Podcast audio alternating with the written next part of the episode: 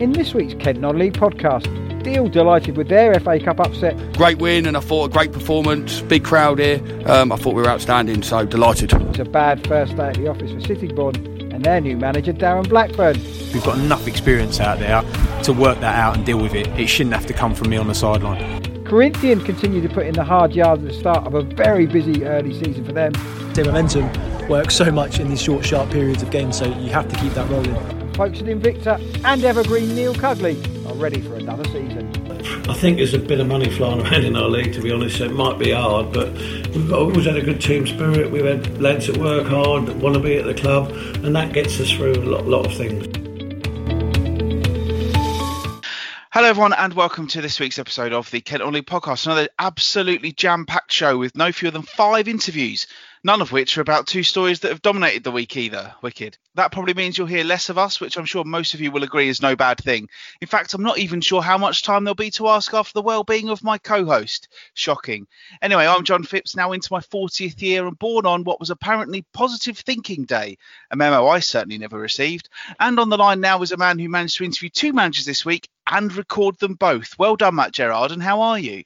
Well, I, I, nearly had an issue with that because the program that I normally use to do it had disappeared off my phone, but that's um, hopefully now restored. But yeah, I'm good. Nice to go to a game um, this weekend, so which I enjoyed. Um, hopefully, we'll be able to go a bit more. Just flashing up on the phone. Apparently, ten EFL games are going to have a thousand people in.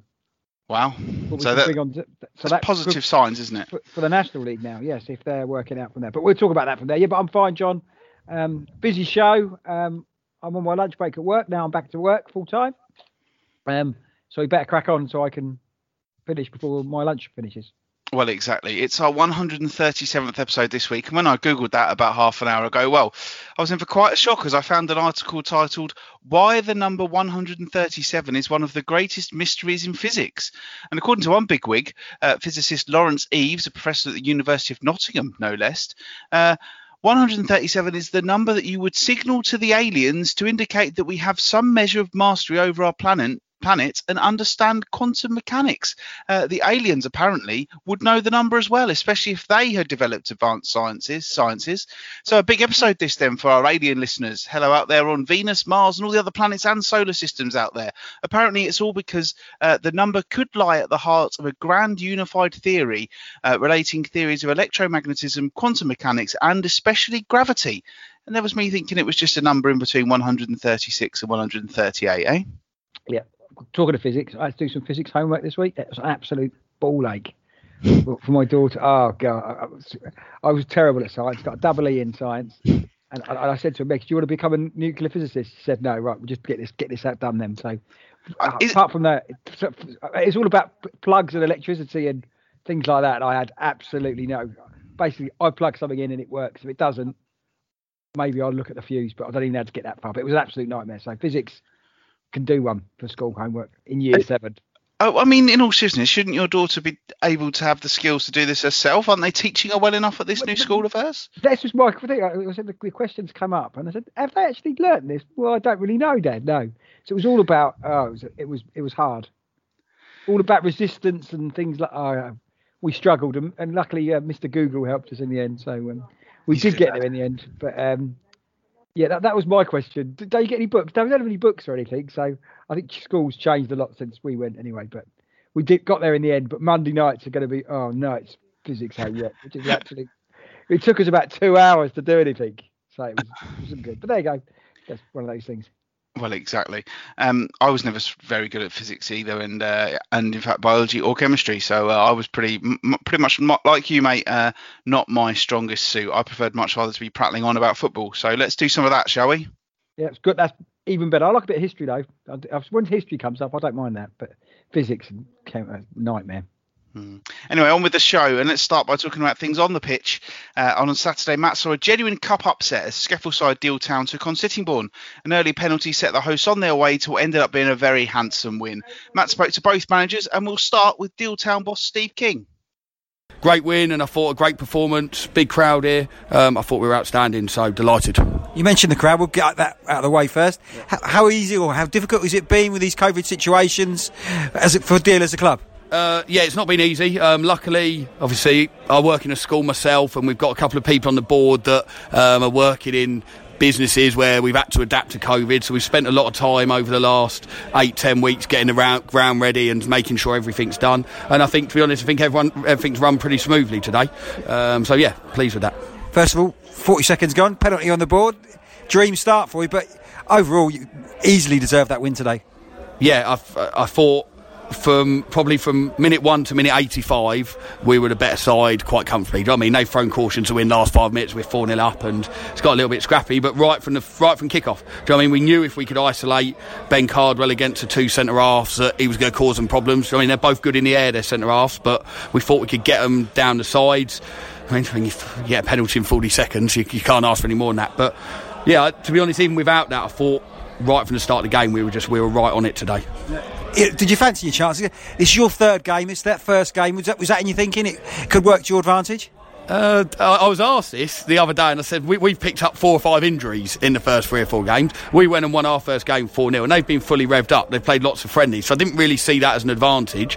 Um, I just think that we've been playing well, and I did fancy us before the game because we know a lot of their players. We know they're a good side, but I think SCEFL's really strong, and those sides probably if you take the top eight or ten out of the Isthmian South East, I don't think there's a huge amount of difference between the bottom half sides in that league and the top seven or eight in SCEFL. So we played Beckenham last week, or I mean, real good strong side. So I mean, we were quietly confident. Uh, we never blow our trumpet here. We never, I mean, make big predictions or anything, but within the dressing room, we knew we had a good chance today again, on whatever level you play it, if you've got pace in the side, which you've got in abundance, you're going to cause problems. Yeah, yeah. I think well, all of the all of the front three boys. I mean, Jack Paxman, Troy, um, Ben Cardwell are all quick, and if we can, I think obviously tactically we had a midfield three against their two in there, and that enabled us to get McAmurray on the ball. And when he could start picking passes out and popping balls over fullbacks' heads,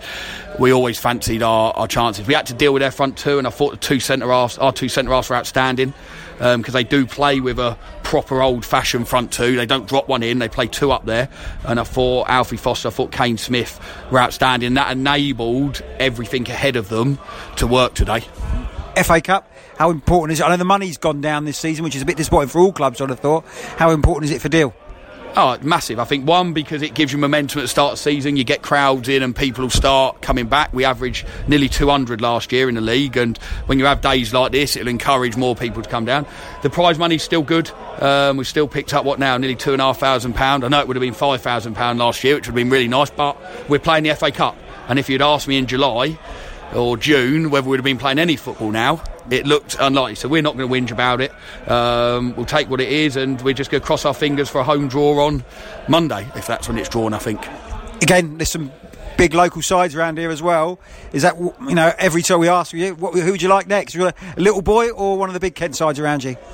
A home game, a home game, because with it being a Tuesday night, it's it's uh, part of me says I would like someone at our level, whoever's left in, um, preferably someone from about 150 miles away who have got to come here so we can progress through to the next round.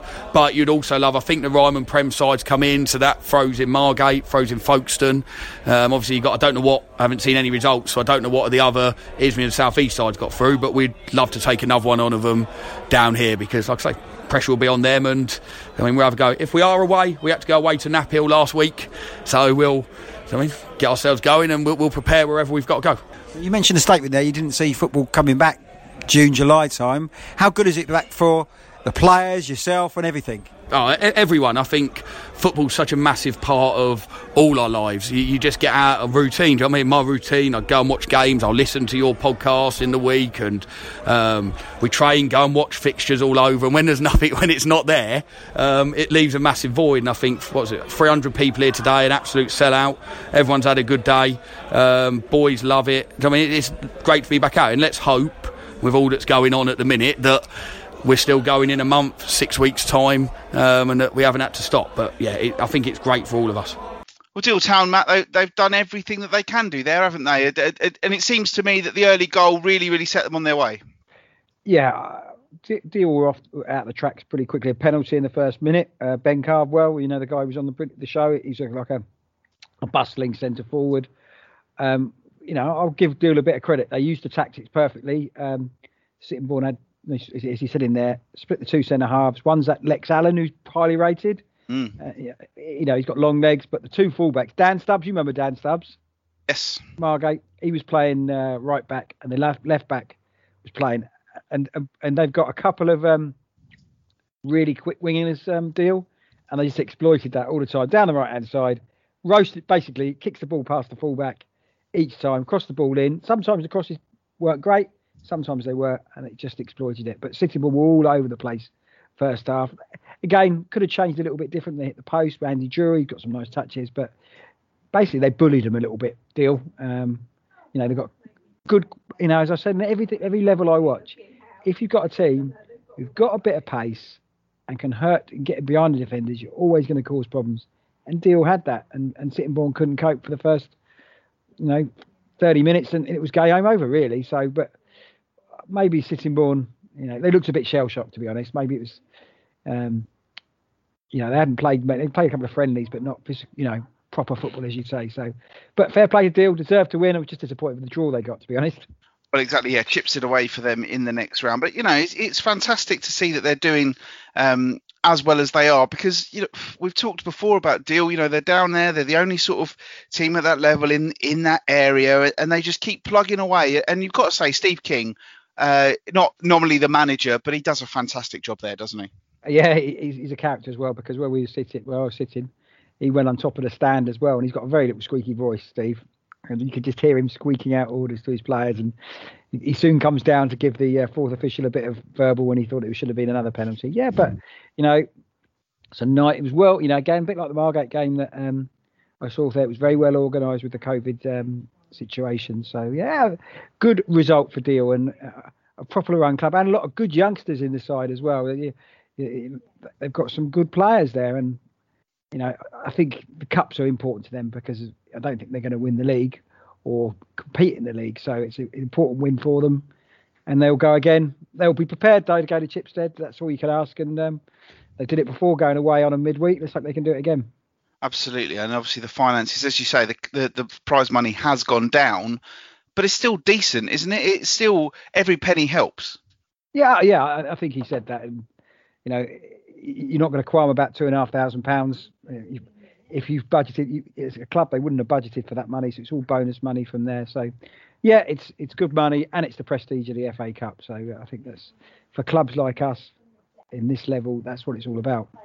Exactly, but of course, while there was delight for Steve King and Deal, it wasn't quite such a good day for Sittingbourne boss Darren Blackburn. After six months of waiting for his first game in charge, saw his side emphatically beaten. Here he is then again talking to Matt, who started by suggesting that it was a bad day at the office. No, no, it's exactly how we've just described it in there. To be fair, um, just never got going. You know, you can see the penalty in the first minute. Look, that's yeah, these things happen in football, but then you're looking for reaction from your players, and I'm looking around the you know an experienced squad and wondering where that was going to come from, you know, that reaction. It just never did. And then before you know it, you get caught out again in the same manner, proves you haven't learnt from the first one. And then I couldn't believe what I seeing in my eyes when you when you get done three times by by the same sort of move. Um, questioned them at half time. You know, and, and, the preparation was done. We went and watched Deal on Monday night. We highlighted the right winger. We said he was quick.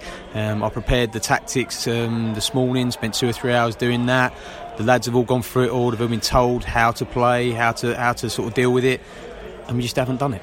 Not one. What can you put your, you know, the argument we say is it's your first game of the season. They've had three, so they're a little bit fresher.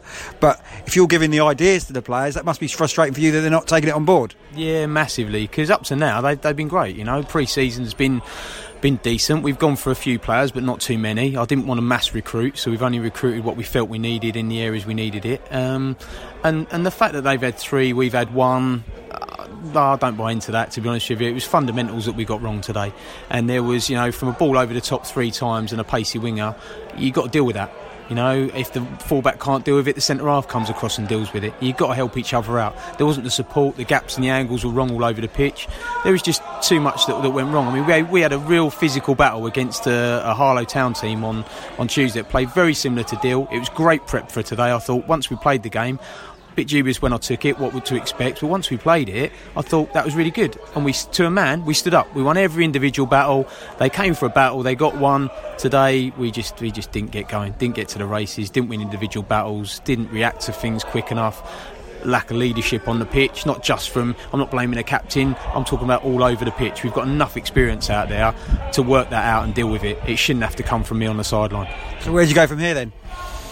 Well, it's not exactly back to the drawing board. I think in the first half, I think we hit the post. A um, couple of things we, you know, I think um, Johan had a couple of chances. You know, again, he, he takes one of those.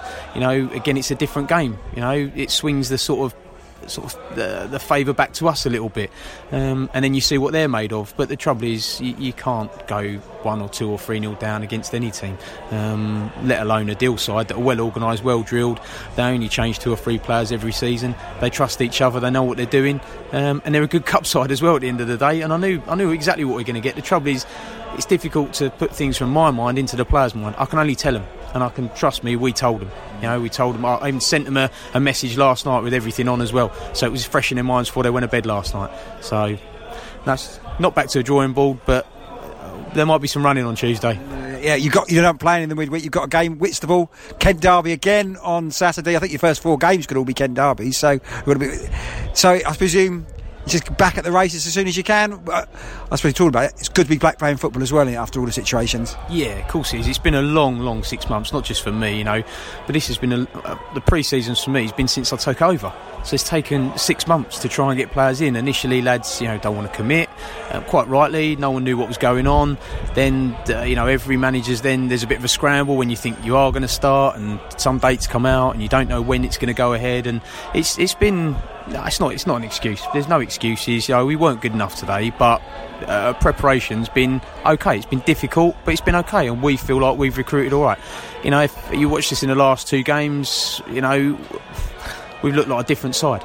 Looked like a different side. It was almost putting out 11 different players today. You know, so it won't be totally back to the drawing board, but maybe a few tweaks here and there, a couple of personnel changes for next week, um, and we'll look at a few different things in a week as well what would you say the expectations are? It's, it's, going to be a competitive division as it is every year. Yeah, yeah, definitely. You know, even the teams at the bottom last year have recruited well. Ramsgate have uh, spent a few quid, recruited well. I'm sure East Grinstead have been doing the same over their way. Um, any of the teams that were down the bottom, you know, it's, it's new season, isn't it? So you know, we've all got a scrap for those points. Um, now the thing for me is just to have a more positive season than last season.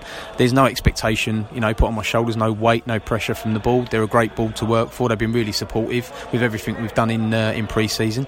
So yeah, for us it's just about going out and putting in more positive performances than negatives, picking up more wins and defeats, um, and we see where that takes us.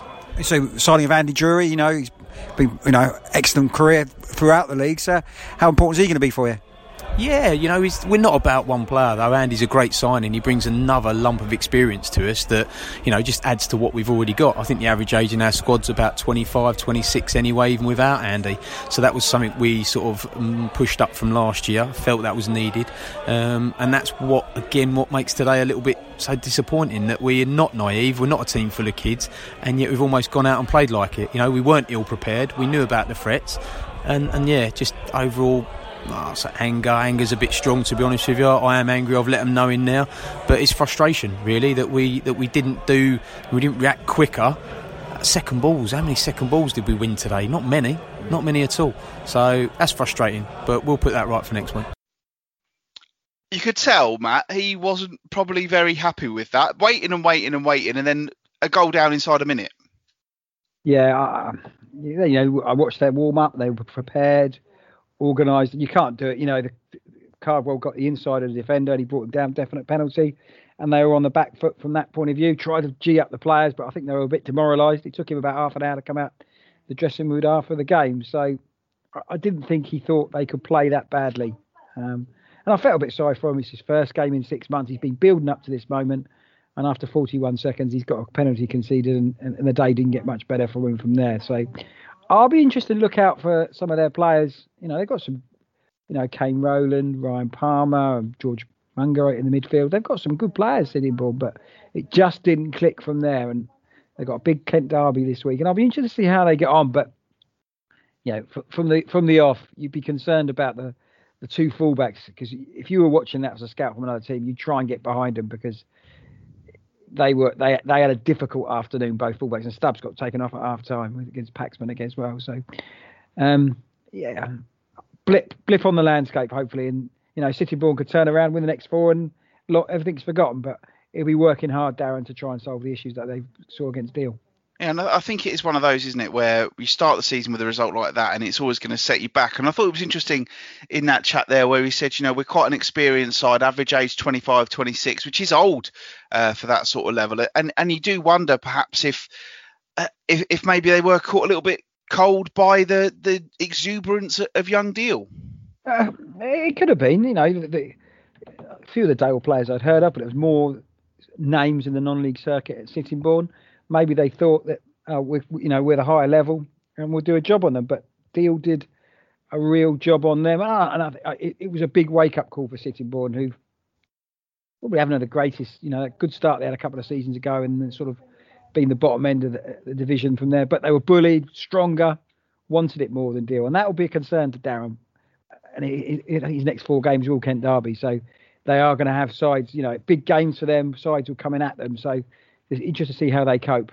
I, I'll be interested to see if if he's made any changes or signings. If I looked at his side from Saturday um, to last Saturday as to this Saturday, would there be many changes? So, but fair play to Deal. Deal had one winger, Howard, I think his name was. He was young, absolutely like a whippet. You know, he needs to work on his final ball, but uh, they, they looked, yeah, a good side, solid at the back. Kane Smith with his headband on. Yeah, yeah, Deal did a job of them. That's, that's all you can say, really. Yeah, I, I, suppose the, the final thing on this, Matt, is Steve King said it there earlier on, and other managers have said it to, to us as well. The gap between the SCEFL and, and the bottom half of the Isthmian Southeast, it's not huge, is it? And I guess that kind of proves that. Yeah, I, I think um, that's what Steve King made a shout of it from there. I thought um, I don't. For games off, I don't see much SCEFL football. Um, uh, they were solid, organised, and, and every manager we speak to at this level, they're all organised. They know their jobs. They know what the opposition are going to do, and I think the, the, levels are maybe switching up a bit. You get players moving from the SCEFL to to Ryman League, and we've seen that the sides from the SCEFL have done well in the in the Ryman. So I think um, the, the, gap may not be there too much in it. Yeah, deal, all I can say, did an absolute job on Sittingbourne. Yeah, it's never been called the Ryman in the whole yeah. time we've done the podcast, and he still calls it the Good Ryman. sponsorship, that, isn't it? Yeah, the pitching in Isthmian League, if you must please. Uh, try and think of you had Devon Bostick. Try and think of something that will make you remember pitching in. There's your homework for this yeah, week. Yeah, okay. Yeah. No worries, mate. Okay. I also went along to a game on Saturday, well, two thirds of one, as after a busy morning and a longer than anticipated journey, I made it to Newhaven, uh, where Corinthian were the visitors. Jack Billings gave Corinthian the lead. There was some initial confusion as to who the goal scorer was uh, due to the defence all being on the wrong order on the team sheets. Uh, and after they missed a number of chances, the visitors were pegged back when Henry Watson netted. But Corinthian went back on the front foot, and after being denied a clear penalty, they won it thanks to sub Frankie Morgan. After the game, I spoke to manager and captain, so I've stuck them both together, remove the tomfoolery from the rest of the Corinthian squad, and here we are. Michael Golding first, followed by defender Jack Bath.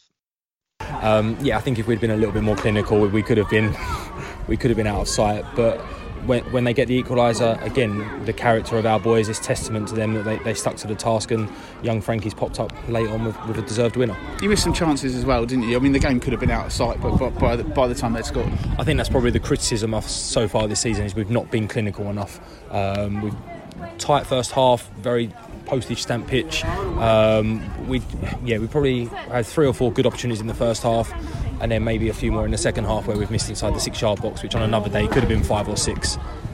It's one of those, isn't it? That you, have got to be happy to get out of here and, and through to the next round. Because it, it, wasn't an easy place to come, was it? No, and, and all credit to Newhaven. They worked incredibly hard. They've got a, a formation that works for them. Um, cup football is all about, about the result. So to come down here to get a, a, win, whatever that win was, yes, we would have liked to have been a bit nicer, but to get a win, we'll, we'll take that and we'll look forward to the draw on Monday. Relentless start to the season, isn't it? I mean, you've already played Saturday, Tuesday. Your biggest game of last season was, was played last weekend, and you must be, you know, I, I guess it's really hard at the start of the season. Yeah, it's, it's the toughest start that we've had, just physically, mentally, emotionally. Um, it's, it's been incredibly tough, but we want to be playing games. We've, we've got four boys that didn't get on today that that on another day could easily have all started. Um, and we go again on Tuesday. We've got Glebe away, who we expect to be there or thereabouts in the league this year. And, and if we want to do well, then we've got no choice but to go there and get another result. But but winning's a good habit. It was a good win on Tuesday. It was important to beat Lordswood, uh, and then today to follow that up with any win in the FA Cup, like I say, is always important. So we're pleased with that. And, and your team, you, still see the sort of togetherness that you've got, and I think the, the run that you had last year was, has, has really helped that. Yeah, absolutely. Uh, they're a group of mates first and foremost, and then the, the football comes second. Uh, I think Oscar said previously that when we all play together, we are quite good, and, and we've added one or two this year. And yeah, it, what we are all about, Corinthian, is a team that work incredibly hard. We're, we're good at our jobs. We know how we want to play, and, and, and that's what we're good at obviously the draw's going to be done after uh, before we, we, this goes out but I guess you just want to be at home do you? Ideally I think the next round's on a Tuesday night so you want to avoid a, a two hour journey like we had today. But yeah anyone at home I think a few of the step three sides come into the net or all of the step three sides come into the next round. So we'll we'll, um, we'll look forward to that on Monday and, and, whatever that brings up we'll prepare for it and, and we'll give it a good crack. I suppose hypothetically if you get a, a couple of hours away how hard is that? Because people having to take time off work it's and, the, and yeah, like it's the commitment for the boys. Is they are taking half days and everyone knows our situation in terms of no money, but and we don't make a big thing of it. But it's on those FA Cup days that it becomes tough for the boys that they've got to take half a day here and there, and, and they will because they're committed and, and they understand at this level of football that's what they've got to do. So, yeah, ideally we'd have some relatively close and ideally at home, but if whatever it brings, we'll give it a good go. And you move on. You've got Glebe Tuesday, as you say, and then Canterbury Saturday, I think, isn't it? It's yeah, we, we said no, it is non-stop. We said to the boys after, after the Vase game, which was obviously incredibly disappointing. We've then got Lordswood at home, which was going to be tough. They were coming off the back of a bad result against Tunbridge Wells, and then we followed that up with three away games, and, and we haven't had away games since before lockdown. Uh, we've started with three home games this year, so it's our first away game in six months, and it takes a bit of getting used to. But we've now got a tough run on the road, um, and then we've got a couple of home games towards the end of the month, uh, and we'll just keep ticking them off one by one. But we're under no illusions that the next two games, league games, are going to be incredibly tough against both Glebe and Canterbury for different reasons. Yeah, I think when you go on the road anywhere in the FA Cup especially with this season, I think it gives you a lot less time to prepare for these games. You can't go and scout teams as much as you want to do. So we didn't know a massive amount. Of, We knew a little bit, but yeah, to come an hour and 20 minutes away from home on the road, get a win, results business. Happy. You talk about the, the, preparation, and I know the gaffer puts so much work in, doesn't he? So I guess as a, as a player, it must be great for you to know so much that you do. Yeah, no, he's, uh, you can't you can't fault him. Like um, obviously the Vase last weekend, I think our coach Groomy drove up to Hebburn midweek to watch him play. Um, I know they sent someone down here midweek to watch him play as well. And you know we've all got jobs and whatnot, and it's, it's just you know the standard that we're at. But the, the, amount of time and effort they put in, yeah, it's, it's fantastic. I said to Michael earlier, you, you, made that a tougher cup tie than it probably needed to be. Definitely, definitely, yeah. I think. Um, don't want to go back to it again, but I think there's still a bit of a hangover from the Vase. So at the minute, it's just we need to get our momentum back, need to get the sort of good good feeling back that started with the win on Tuesday, and now we can take confidence out of this, and then we keep pushing on again after after this, and hopefully, yeah, that's the momentum. Hopefully, keeps carrying that. Obviously, you've had the Vase. Out how great is it for a non-league player like yourself to play in the FA Cup? That's got to be amazing every time, isn't it? It is amazing every time. Yeah, it is amazing, and you, will be looking out for the draw, and you're hoping that you get a home draw again, and then, like I say, you, with the FA Cup, you just take one game at a time, and take as many scalps as you can along the way. Obviously, it was one-one with about what five, six minutes to go. Yeah. If it had gone to penalties, would you have done a full Stuart Pearce or would you have shied away? No, I would have stepped up. I would have stepped up. I'm not one to shy away. I would have stepped up. Um, but yeah, I think when there's five minutes to go, you are thinking about that and you're thinking about where you're going to go already, to be honest. But the Frankie's come off the bench and he's, it's a great goal. It's a great goal. How, how has it been for you since last week? Tough, yeah. Like uh, I've been through stuff in my life. I was in the Marines for seven years and I've gone through adverse stuff. But that's as long as you want to stay step five football, that was generally really, really hard because you know the night it's all penalty pers- against me. Isn't it? Yeah, it's absolutely perspective. But for me personally, I felt like I let a lot of people down that day with the decision that I made late in the game. So it's been a tough week, definitely. And you know, but the boys that we got here and the playing staff get, got right behind me, and we've, we've, had a chat about it. And I don't know if you know, they brought Adam Jamili down on. Um, Adam Jamili came down on Tuesday, uh, Thursday after training, and just gave us a talk about disappointment and whatnot. So that was really helped. And the club didn't have to do that, but they did help us. You know, and nah, yes, it's good. So, uh, uh, and the fact that you bounced back with two wins, I suppose that does make it. It shows the, the spirit that's in this squad. I don't think, yeah, I, I think when you think of Corinthians, and I know people, we haven't got a playing budget, but it's plain to see that I think we have one of the best squad spirits going. And every week at training, that, that's exactly the same as well. We, we train how we play, and the, the, spirit, and yeah. All you can do is keep doing what you're doing because you, the last two years have been absolutely phenomenal for your club and, and, your team. And I guess what you need to do is just keep going and, and keep bouncing on. Absolutely, yeah. And I think the difference now difference is to get to we keep getting to the finish line and we seem to be tripping on the finish line so the difference this year hopefully third time lucky complete what we started at the start and obviously we can see from how much uh, your your teammates have enjoyed making me do so much editing in this interview uh, that, that, there is a real camaraderie. Absolutely, yeah, absolutely. I think uh, if, you, if you've watched the game today, you can see that we've conceded a, a late equaliser. We've got a late winner. Celebrate that, and we'll carry that into Tuesday. Big game Tuesday, and we're going to go from there. It's thick and fast at the minute, isn't it? It is. It is absolutely thick and fast, and. So it's game Saturday, Tuesday, Saturday, Tuesday. So you've got to make the Thursdays count. You've got to recover on your Thursdays. You've got to get the homework in on the team you're playing on the Saturday, on the Thursday, and yeah, it's, it's, going to be a condensed season. It's going to be hard, and especially as you want to go far in the cups, the FA Cup, the FA Vase, you've got to look after yourself. And like I say, momentum works so much in these short, sharp periods of games. So you have to keep that rolling, and that's absolutely key. I said to both of them there, Matt, they made that a, a harder cup tie than they needed to. I, I thought. Uh, especially the last 25 minutes. It was a really good game of football. It looked like for a second it could have gone either way, uh, but ultimately the team who were clearly the better made it through.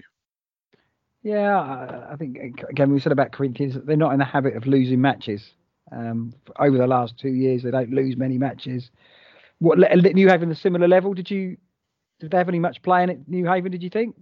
I didn't. You, if you tur- if I turned up and said you knew straight away who the better side was, would you say? It was just on the balance of play and, and on the, the, the balance of chances throughout. It, it Corinthian always looked more, much more dangerous going forward, and uh, as I say, they scored just before half time. Uh, they missed a really good chance not long after the break. Uh, Jack Billings was denied what would have been an absolutely wonderful goal uh, when he flicked it over the defender and volleyed from the edge of the box. Not bad for a right back. Um, and I, I, just, I just you always think felt. team were going to win. Yes, yeah. From, yeah. from from the moment I got there, it looked pretty clear that Corinthian would win the game. Newhaven huffed and puffed. They had a the left back was was quite decent. He got forward well at, at times, but it didn't really look like they had a lot of quality up front. And that kind of is the issue, isn't it, for for every team at that level is getting that quality up front, and that that was Newhaven's problem. And in the end, Corinthian uh, made it through, and uh, enjoyed chat, enjoyed well, enjoyed my afternoon to be honest, but enjoyed chatting to Jack there. Uh, I had to ask him if he'd go full Stuart Pearce if it went to penalties, and he said he was definitely going to take one. Yeah, I think the big thing about that is you mentioned about Adam Jamili, didn't he? Coming down shows what um, again Michael Golding, the contacts that you get in there, trying to lift these players. You know, we thought, you know, how would they react? And they've reacted really well since that, that defeat in the FA Vase. And that's a good, good result down there. I think you know shows. I'm always amazed at the professionalism of, of football. You know, whatever level you play at, the professionalism and getting things right, perfection, how you want to work it is absolutely first class. Getting somebody like Jamilian, who's had a few ups and downs, but talking to the players, he'd probably be ten foot two after that, and that's a brilliant bit of management by Michael. Yeah, it really is, and it was uh, it was nice to chat to Michael and his assistant Sam after the game as well. Both uh, pretty passionate on, on the sidelines there, and they they had a, they had quite a talking to, to be honest, by the uh, by the referee. But the referee had just missed one of the clearest penalties you'll ever see, and the linesman, who was even better placed, I don't, I don't know, I don't know why uh, the linesman didn't flag there, and uh, frustrations were boiling over because Corinthian looked like they were heading towards penalties. But uh, again, the second time I've seen Corinthian play, and such a family feel. You know, Michael's family's there, the players' families are there, everybody's getting behind them. Sam's family's there as well. The assistant. It, it's just you get a really nice feeling from them, and I don't know if you got that deal as well, but everyone's together, and I really like that. Yeah, I think yeah, everybody Deal fans are absolutely overjoyed they got to the first round qualifying round of the FA Cup. Everybody's happy. You know, there's a lot of kids there, and you can feel you can feel there was a good family vibe. They, you know, there's 297 there, I think it is, and normally Deal get what 200 odd, so they are getting good crowds, good family sort of atmosphere. People can go and watch football, just enjoy themselves, and I think that's Deal. Uh, you know, trying to work things off the field. They've got things out with their function room where they can get it up and running again and Steve, Steve, you know, you won't find a more passionate man than Steve King from there. So I think, yeah, I, the uh, level of um, lower league football in the county is probably looking really good, John. You know, passionate, which we'd love to see. That's what we do this pod. And I think the other thing as well that I touched on with both Michael and Jack there was talking about the sacrifice that these people are making, half days off work and and things like that. And and you know, it, it's really interesting because it's quite easy to watch and say, oh well, these people are just doing this and, and this, but we forget that this is a, a hobby for them or, or a part time thing for them. And but they have to make the sacrifice. We spoke about that with Ben Cardwell, but it's it's always good to to learn about that, isn't it? Oh yeah, yeah, yeah. I, I think there's a lot of sacrifices again when they have to go to Chipstead. That's going to people. Chipstead's probably what a couple of hours around the M25. Not the greatest trip on a Tuesday. Um, they'll have to do it again. They'll be disappointed, but they'll be organised. They'll be ready to go, and you know, desperate to get a result. So yeah, you know, it's very easy for us here to talk about football there, but these people are putting their bodies on the line, and you know, working long days and then playing football in the uh, in the evening probably not for much pay. With Corinthians face, no pay, no pay at all. So you really have to admire them. You certainly do. Elsewhere, it was by and large a good weekend for our teams in the FA Cup, with 10 in total making it through. A top billing, I suppose, should go to Sheppey United, who were 4 1 winners over Stepford Uxbridge. Uh, two goals from Jack Midson. Uh, when it was nicely poised at 1 1, he scored twice in a couple of minutes uh, to help them through. Erith and Belvedere knocked out Alford on penalties after two late goals, left it 1 1 at Parkview Road. Chatham won 2 0 at West Side. Tunbridge Wells beat Beckenham 4 1 on penalties after they drew 1 0. Ashford beat Whitehawk 2 0. Cray Valley thumped VCD Athletics 6 0. And Faversham needed penalties to overcome Eastbourne Town. Uh, we should also mention Fisher of the Scuffle, obviously not got a Kent postcode, but a brilliant result for them, uh, beating Tooting and Mitcham on penalties after a 2 2 draw uh, away from home. So, re- really well done to them. But Stansfeld went out, beaten 3 2 by Little Common. Bearsted lost 4 0 at Whyteleafe. Whitstable went down 5 1 at Carshalton. Phoenix Sports lost out 3 2 at East Grinstead. 10 man Herne Bay were pretty unlucky by all accounts in their loss at Hastings. Hythe Town were beaten 2 1 by South Park. And Ramsgate were beaten 3 0 at home by Chipstead. And I suppose, Matt, we spoke to Matt Longhurst there. He, was, he, he, he said Chipstead was going to be a tough game, but I'm sure he'll have been disappointed at the manner of that defeat. Yeah, I had my haircut the other day, and um, somebody I know um, said about that. He was disappointed they went out the cup. They knew a few people there. I think they lost one of the strikers. He thought he'd gone for the season, Roman Campbell, but apparently he's only out for a couple of months. But that that's not a good start to the season for Ramsgate. You know the problems they had last season. I think that the cup run was going to be something they're really looking forward to, but gone out there. But Chipstead it shows uh, how difficult it might be for um, uh, for Deal in the next round. But hopefully, the managers can talk and they can get some pointers for them. Absolutely. That just leaves us then with the ties involving Sevenoaks and Hollands and Blair. Uh, the latter were due to travel to Burgess Hill, but after the home side reported some positive COVID tests, Blair decided on Saturday morning that they wouldn't travel, uh, despite other ties where clubs have reported cases being awarded to the side without the cases. Uh, on this occasion, the FA have initially at least awarded this tie to Burgess Hill, uh, who are now also claiming apparently they should be compensated by Hollands and Blair. And Simon Halsey uh, has said that he would still like to play the game. He said even if it was the day before the next round, uh, and a full report is apparently going to be made before uh, the FA actually decide what's going to happen next. But all we can really say on it, Matt, is this one is an absolute mess. Yes, um, I was led to believe that if any club had COVID, they may have to withdraw from the competition, which we've seen. That's what's happened there. everywhere else. So, but Burgess Hill didn't cancel the game. They said they had players to do it. But I can, I can, for honestly say that as Simon Halsey said that he's got care of credit to his players on this, and the, and the supporters who would have gone that he didn't feel that it was safe for them to do so. So, I think it'll be very. I can't believe the FA will sort this out because they haven't got much clue. But I, I, it would be very harsh. For, um, I presume the FA will, if they're going to chuck Hollands and Blair out of the cup, they say, well, you didn't turn up for the fixture. But there is um, mitigating circumstances from this. So the best way I can't, I can't understand how, if the rule is has been other clubs where they've had it, Burgess Hill by all by what I'm hearing, Burgess Hill played it down when they got in touch with with Hollands and Blair on Friday and said there are we, have had some cases. They said that everyone had been isolating, um, and that all these players who who might have been with it or might have been near the people who, who had it had all been taken out of the picture. But I, I can understand why Hollands and Blair in that situation would say, well, no, hang on a second, we don't want to put ourselves in any risk at all yeah, I fully fully understand that. Oh, they probably would have fancied their chances at Burgess Hill. If you know, he could have said, off. they're missing a few players, makes our chances better." But I took it on board. Hopefully, the FA will say, "Right, you play your game next Tuesday, and then play the if you get through the next round the following Tuesday, so it matches up for the first round the follow the, the, the next round the following Saturday. It makes complete sense to do that. I hope there's a little bit of um, common sense from the FA. Um, Hollands and Blair are quite happy to play, so I think the FA should say, yeah, we'll play it. Just play it next Tuesday. Don't get them playing two games in two days, which would which would be even farcical this early stage of the season. Yeah, and you've got to say credit to Simon Halsey, who said we don't want to buy. We just didn't feel it was right to play that game yeah. at that time, and and these are unprecedented times. So I think that that's that there's got to be a way of sorting that out. Yeah, uh, common sense would be yeah, play it next Tuesday and then play the next round um, the following Tuesday. So then you then you've caught up again. There's no replay, so there's not, there's not going to be a problem with it you know, besides not playing on the next round date. So that, that, makes sense. The problem you've used there is the word common sense.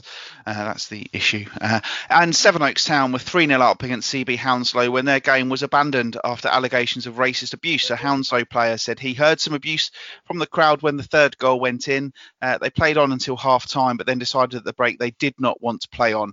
Uh, Sevenoaks Town have told us that they have no comment to make until after the investigation uh, into the incident. And uh, I think it's probably safe to say we shouldn't comment either, Matt, at this time because we don't know the facts, do we? No, we don't know the facts on that. Um, but I'm sure the investigation will get to the bottom of the matter. And but I'm, well, it's disappointing to see early on in the season, week two, whatever it is, that you know we had issues of racism last season that, that it may have reared its ugly head again yeah, and we hope the FA will take the appropriate action uh, when they have finished their investigation. Uh, on to the next round draw then for the FA Cup, which, as Matt said, the ties are next Tuesday. Uh, Ashford are at home to Bracknell Town. Uh, Faversham will go to Carshalton, who beat Whitstable, as we've already said. Chatham Town at home to Southall, another team uh, from a similar sort of level, so they'll be hopeful of getting through. We've already mentioned that Deal Town travel to Chipstead. Corinthian will be at home to either Sevenoaks or Hounslow, depending on what happened with Zach. Cray Valley will be at home to either Burgess Hill or Hollands and Blair, which also we've just discussed. Cray Wanderers will play Fisher at home. It's Haringey Borough against Tunbridge Wells. Big tie for Wells that against a team who did very well in the cup last year. Hartley Wintney against Erith and Belvedere.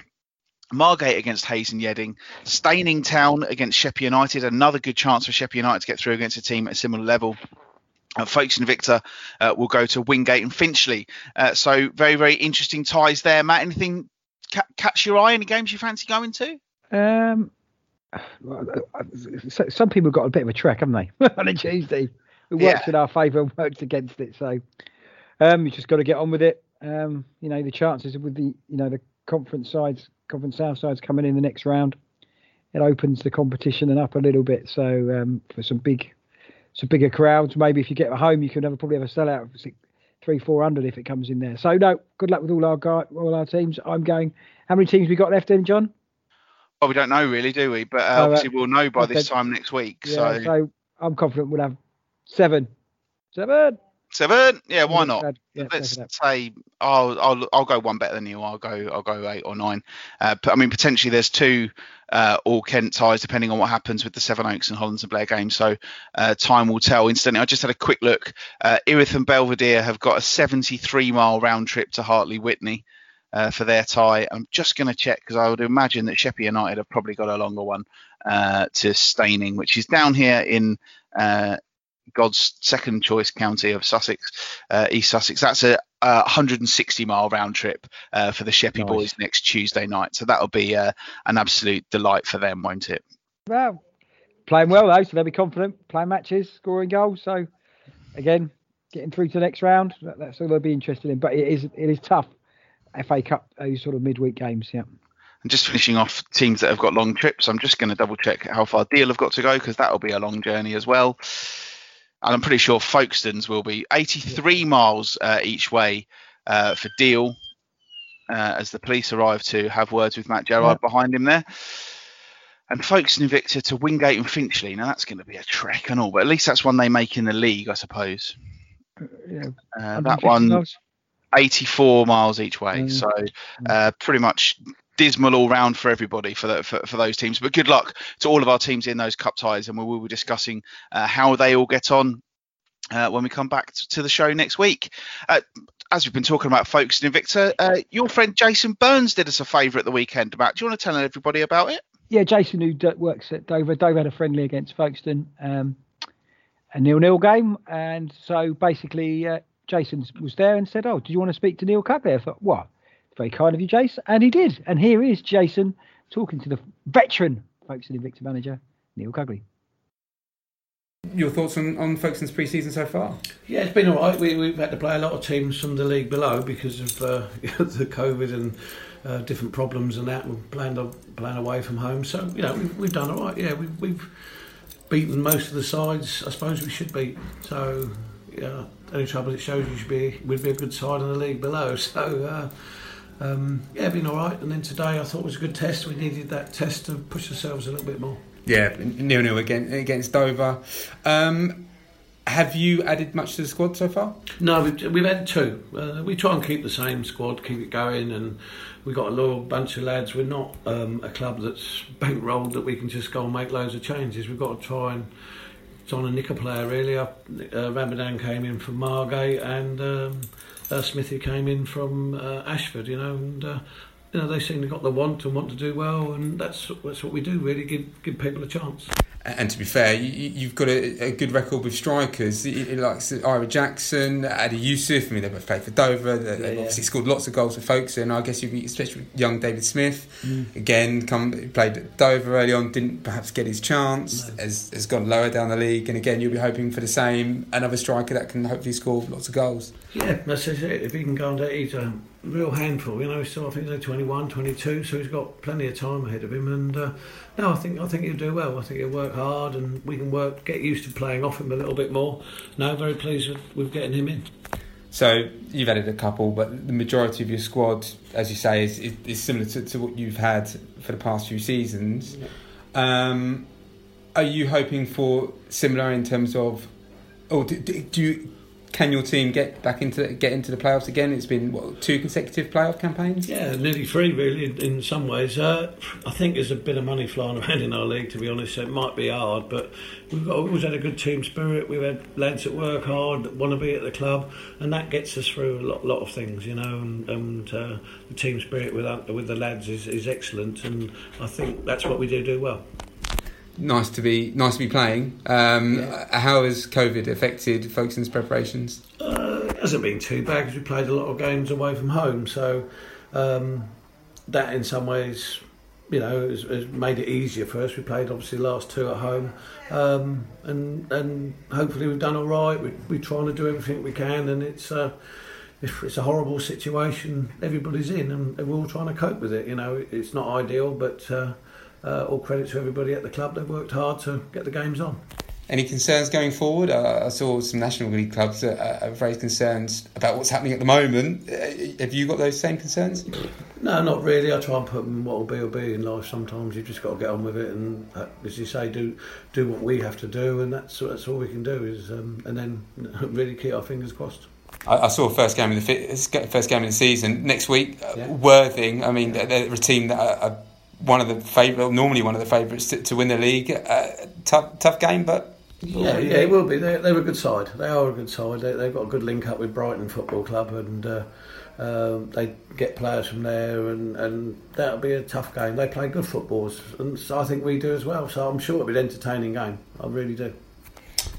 Are you expecting to add to, to the squad between now and, and next week? No, I think if anything, maybe one or two might not you know might have to let them go. But no, I think we'll we'll go with what we got now. Yeah, a lot, a lot of local lads as well.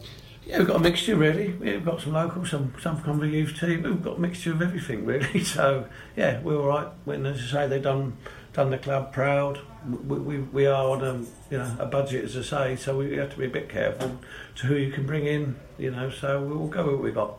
Uh, oh, okay. So so letting a couple go won't allow you to, to bring anyone in. No, no. It was. Um, you know, we've just got to be a little bit careful. We've got the same budget as last year, so hence we've got most of the same players. But, but, but that's good though, if you've got the same budget. Yeah, yeah, it is really. It shows how hard we're trying to keep it going. And but as I say, there is some of these in our league that have are sort of really pushing the boat out. So, but good luck to them if they can do that. Then good luck to them. I was going to say, but is that is that surprising given what's happened over the last few months that clubs at this level can push the boat out? No, not uh, yes and no really. I think a lot of people that's already made their money you know, millionaires or whatever they're going to be, and they've already done their, you know, they've got the money, so they they're put into football, and uh, if you can get yourself one, then you're lucky, and it, it, does make money does influence football now, isn't it? it? just does, you know, and uh, most who pays the most money wins the league. And, and has um, has Folkestone had to do any extra initiatives over this time period? In what way, sorry? Uh, as in, have they had to raise money in, in, in new ways? To be fair, we're very good. We've got, uh, you know, we sell it. We mostly sell every single match ball sponsorship, home and away player sponsorship gets sold. Um, we've got other people that put money in, so you know we're quite good. We work hard at it, but obviously we can't waste it. You know, we, we have to be a bit careful. Well, first of all, thank you very much to Jason uh, for for doing that, and interesting to hear f- from Neil Cugley there. And, and he always plays it down, doesn't he? He always says, "Well, it's going to be tough this season," but the last three years they've beaten every they've surprised everybody and been up the top. So who's to say they're not going to make it four? Yeah, I, I would have thought they were probably nailed on to getting the playoffs um, this last season. Could have even gone and won it. Uh, Neil Cugley, you know, he knows he knows this level. He knows what the kind of players are for this level to try and get a result. So um, I expect them to be up there. Um, they lost one of the players today, Kieran McCann. I think he's been there for a while. Mm. He seems to have left. I don't know why what's gone on there, or if he's going to another club. Well, he did say in that chat that a, a couple of um, of games are likely to be. Uh, a couple of players are likely to be going out this week, and he won't be bringing any players in. And I think with Adam Ramadan coming in and uh, and David Smith as well, would Kieran McCann be getting the regular football he'd be wanting? Possibly not. No, no, but yeah, again, he's lost key players. You know, interesting. Dave Smith, another former Dover man, didn't really have much there. A bit like Ira Jackson, got a bit to prove.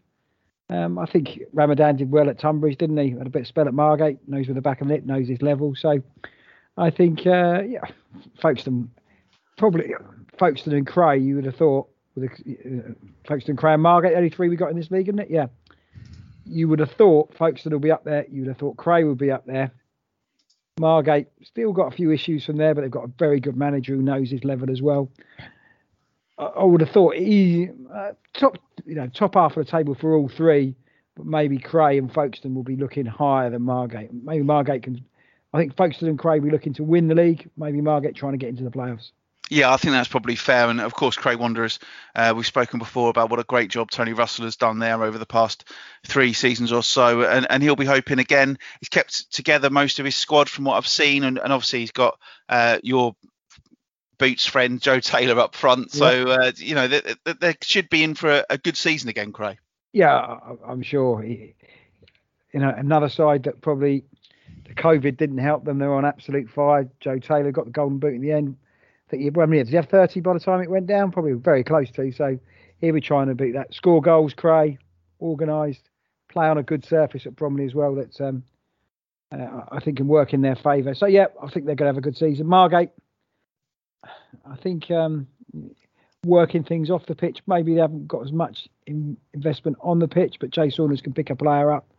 Um, hasn't been the greatest pre-season for Margate, which it's all forgotten if you can beat Brightlingsea Regent on Saturday, and nobody nobody really cares about that. But I think it could be a difficult early start to the season. The cup draw I didn't think was that kind to them either.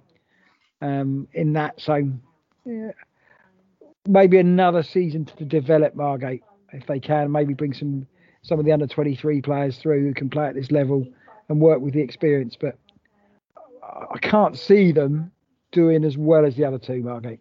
No, I think it's probably safe to say we'll be looking at the same order as, as last year. Uh, it's just a matter of which one out of Cray and Folkestone comes out on top. But the fixtures this weekend uh, in the pitching in uh, Isthmian League Premier Division, Brightlingsea Regent against Margate. Cray Wanderers start off at home to Kingstonian, and Folkestone Invicta are at home to Worthing, which was a top of the table clash when I went to it uh, in February down the down the road at, at Woodside. And the, the South East Division also starts this weekend. Um, and of course, one thing we've got to talk about with with the South East Division is the loss of Guernsey temporarily. Matt, have you seen about this? Yeah, I saw that t- tweet. Again, but uh, you, you, you, can't travel from Guernsey. Was it a bit of a nightmare to get out from Guernsey into the, into yeah, the mainland? Is it? Yeah, so the, the, the league have very sensibly said, okay, have a season away, and we'll save your place uh, for next year. It won't affect promotion, uh, and I'm sure it won't affect the, the relegation picture. But Guernsey will be in the league next season. But at the moment, they just couldn't couldn't travel. There was even a report saying that there might even have been a case where they would have had the players would have had to leave home for nine months and play all their games on the mainland, which you couldn't expect any part-time footballer to do, could you? No, no.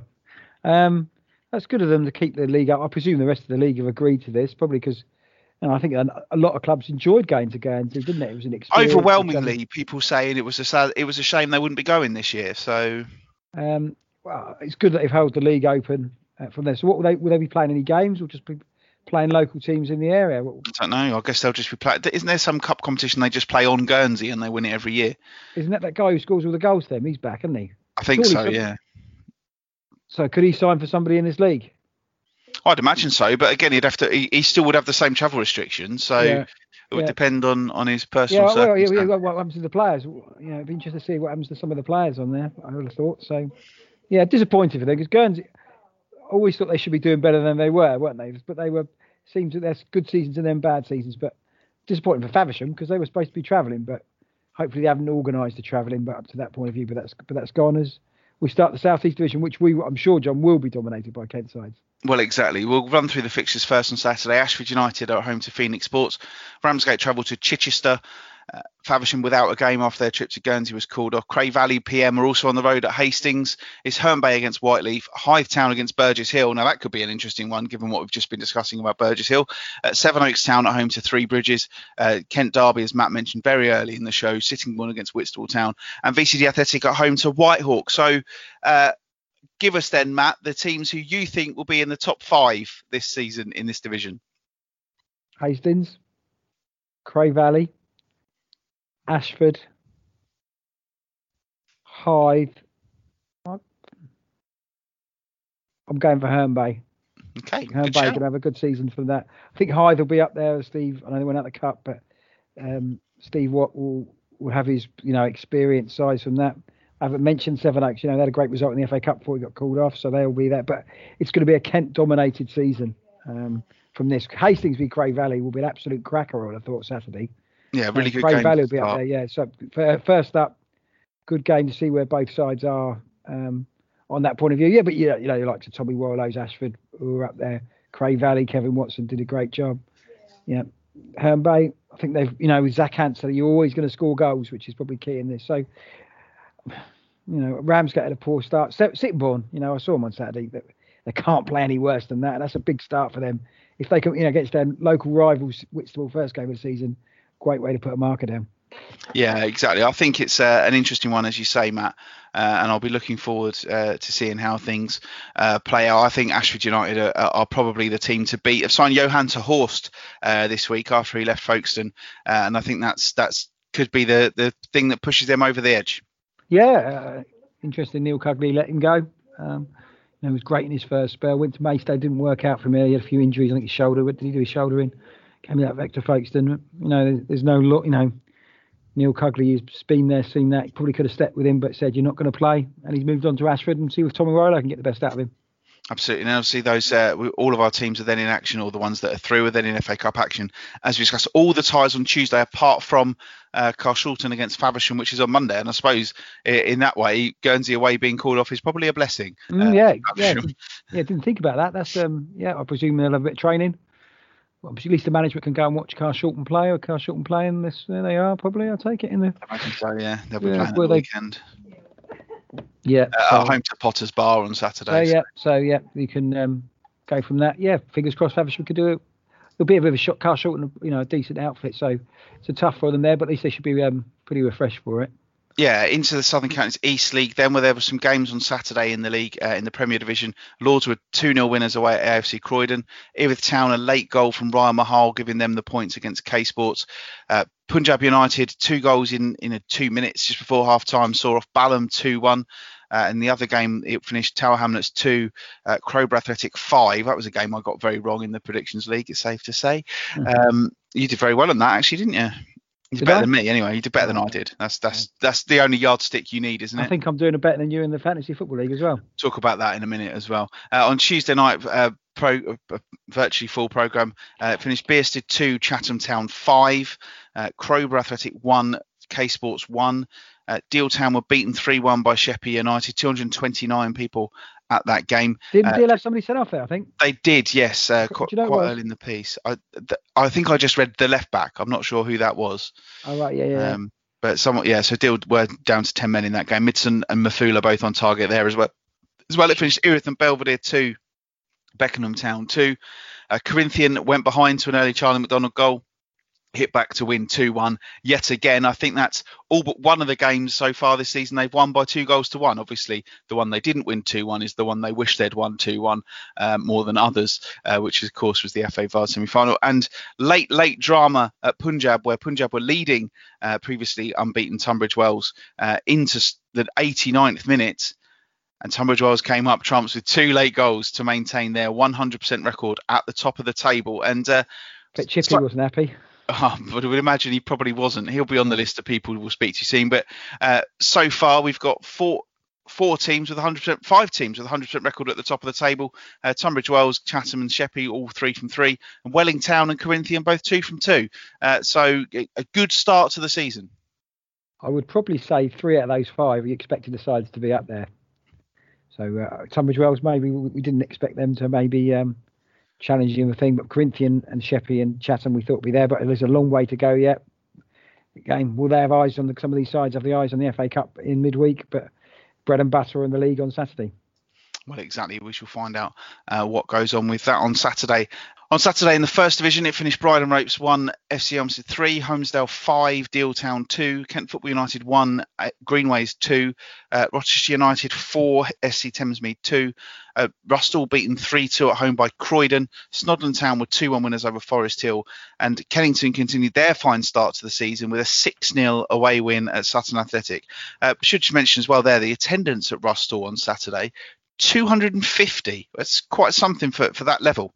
Yeah, absolutely fantastic. So um, I think that's uh, people. I think you know can't go and maybe watch their their Premier League teams. Just go and watch their local sides. And we always say to people, if you want to go watch a football, whatever level in the SCEFL, you, will have entertainment and you'll be looked after. So um, I think that's great for them. Yeah, exactly. Not many nil nils either, mate. So we're still uh, we're still doing all right, yeah. aren't we? Uh, when tonight, Wednesday, Balham against Welling Town, Canterbury City against Hollands and Blair, and Erith Town against AFC Croydon, and then the FA Vase starts on Saturday, Matt, which I know uh, oh, always gives you uh, a, a, good bit of joy. Apart from that, teams who come into the competition later uh, do play some league games. So we've got Canterbury City against Corinthian, Chatham Town against Glebe, and Lordswood against Welling Town and in the first division, Sutton Athletic host Rochester United. And now it's time for my uh, annual favourite game of Matt. Do you know where this place is? So on Saturday, uh, we have Beckenham Town against Littlehampton Town. That's that's pretty straightforward. Uh, Billingshurst against FC Elmstead. Erith and Belvedere at home to Loxwood. Uh, Holmesdale take on Kent Football United, a all SCEFL Division 1 tie there. Horley Town against Hollands and Blair. It's K Sports against Tunbridge Wells. Lydd Town are at home to Broadbridge Heath. It's Punjab United against Bearsted. Rusthall will go to Raynes Park Vale. It's Redhill against Snodland Town. Shearwater against Sporting Club Thamesmead. Stansfield are at home to Knaphill.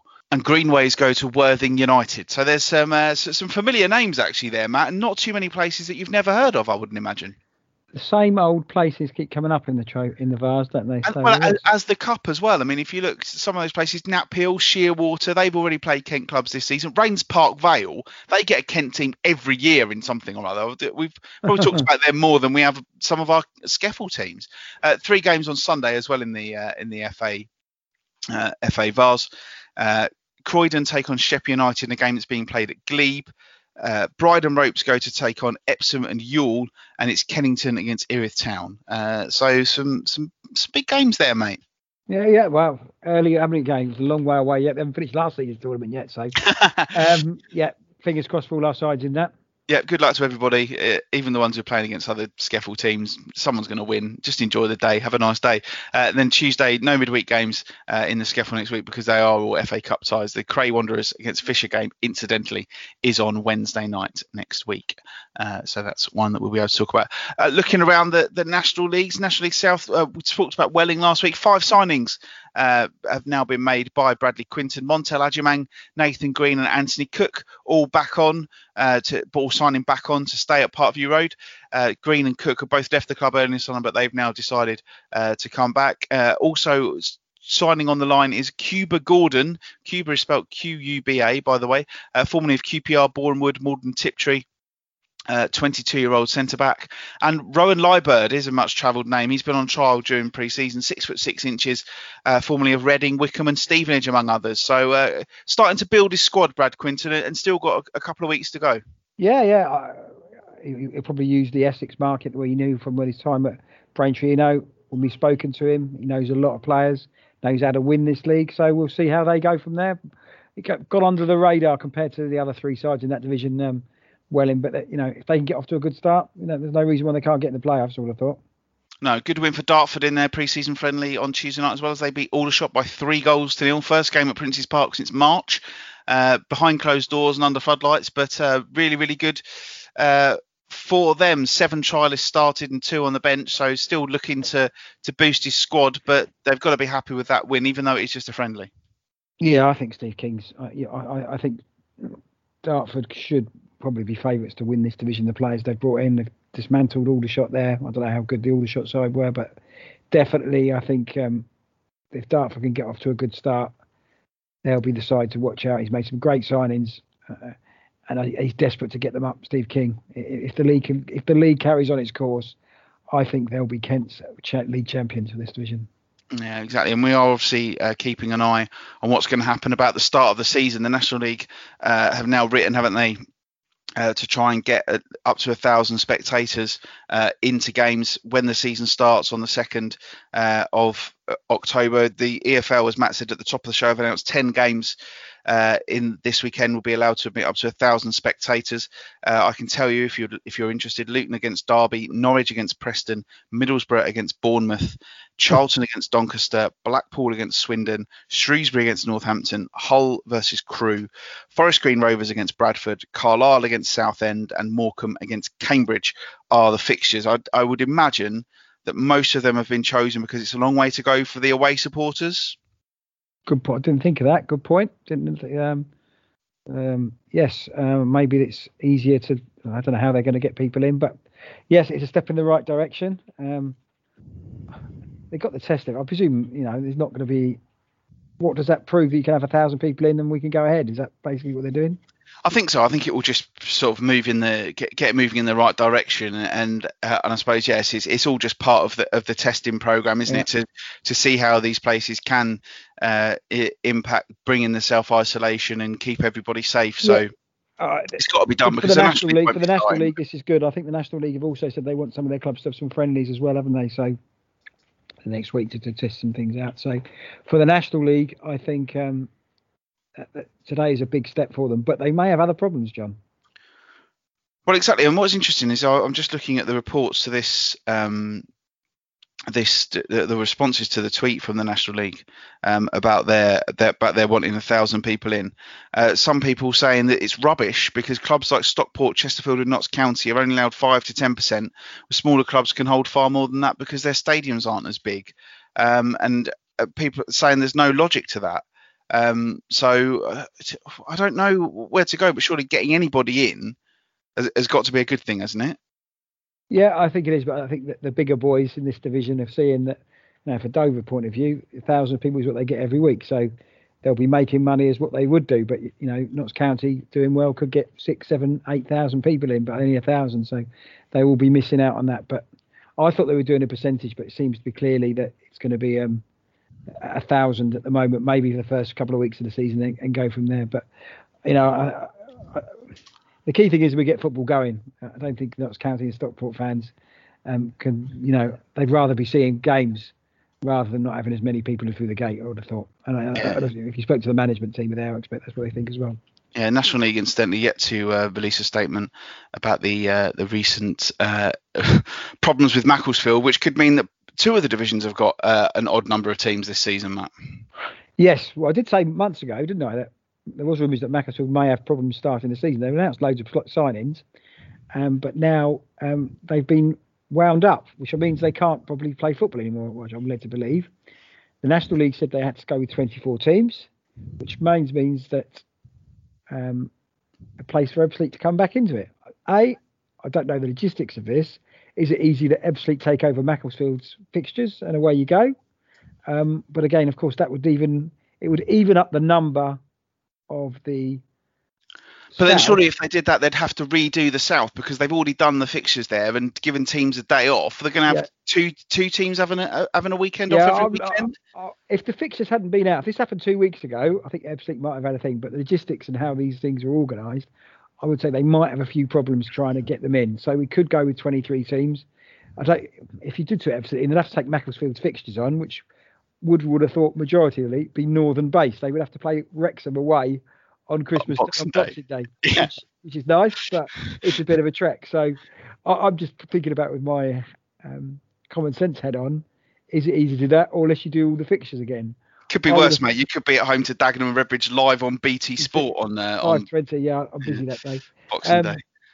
I would have thought logistically the National League would be thinking no, um, and, uh, it might be difficult from a Dover point of view. Is it going to? It could be a season of struggle. The chances of survival have increased by twenty five percent, and our league. Yeah. Uh, anything going on at, at Crabble while we're talking about them? um, not that I'm aware of. No, we're um, Well, we'll wrap it up then, shall exactly we? Uh, that's about it, really. Yeah, no, no. Um, I think they're trying to bring players in. It's still two weeks to go yet, mate, before the big signings arrive, and we'll be okay. But um, yeah. delighted to announce our new number ten. It's Matt Gerard. Yeah, that- that's, that'd be great, wouldn't it? So, Yeah. But no, but yeah. If, uh, what's your opinion? Will Everton get promoted? Uh, that's Sorry, a- reinstated. Wrong word. reinstated. No, I don't think they will now. Not now the fixtures have been done. I so I think it'll just be a week off when Macclesfield are in. I, uh, the, as you say, the the logistics of a, a trip to Wrexham on Boxing Day, and then obviously on the second of January, first fixtures of the new year, uh, they would be uh, they'd be at home to Wrexham. Yeah. So you know, I, I just don't think that that really works for anybody in any way, shape, and I know the Bury situation was quite similar, wasn't it? So, Yeah. d- But I does that think mean I- I- are done, or can they appeal on this? And That I don't know, uh, and it'll be interesting to see how they level it up because they've got to get back up to next season. Uh, When the season finishes next year, we've got to have 24 teams in the National League. We've got to have 22 uh, two teams in the National League South, and we've got to have 22 in the National League North. And there's got to be filtering up from the way down. So hopefully that will play into the hands of some of our clubs further down the pyramid. But we've got to get this back to to the even numbers, haven't we? yeah, uh,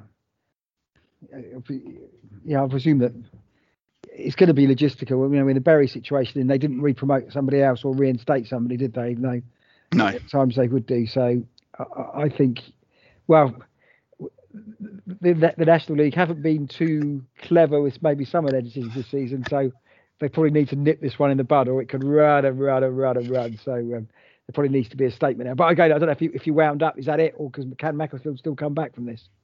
Uh, that I do not know. So time will tell. Hopefully by this time next week, uh, we'll have a rough idea of where we stand. Well, uh, I've got no idea how long this podcast currently is, so we better not uh, talk too much uh, more about uh, anything else. So maybe we should just wrap it up, Matt. What do you think? Yeah, that's it, mate. Nothing to. I've got to get back to work. So Yep. um, yeah, good speaking to you. Um, good luck to all our sides in the FA Cup and in league action this week, and we'll go from there. Yeah, thank you very much. You can uh, follow us as always on Twitter at Kent NL Podcast.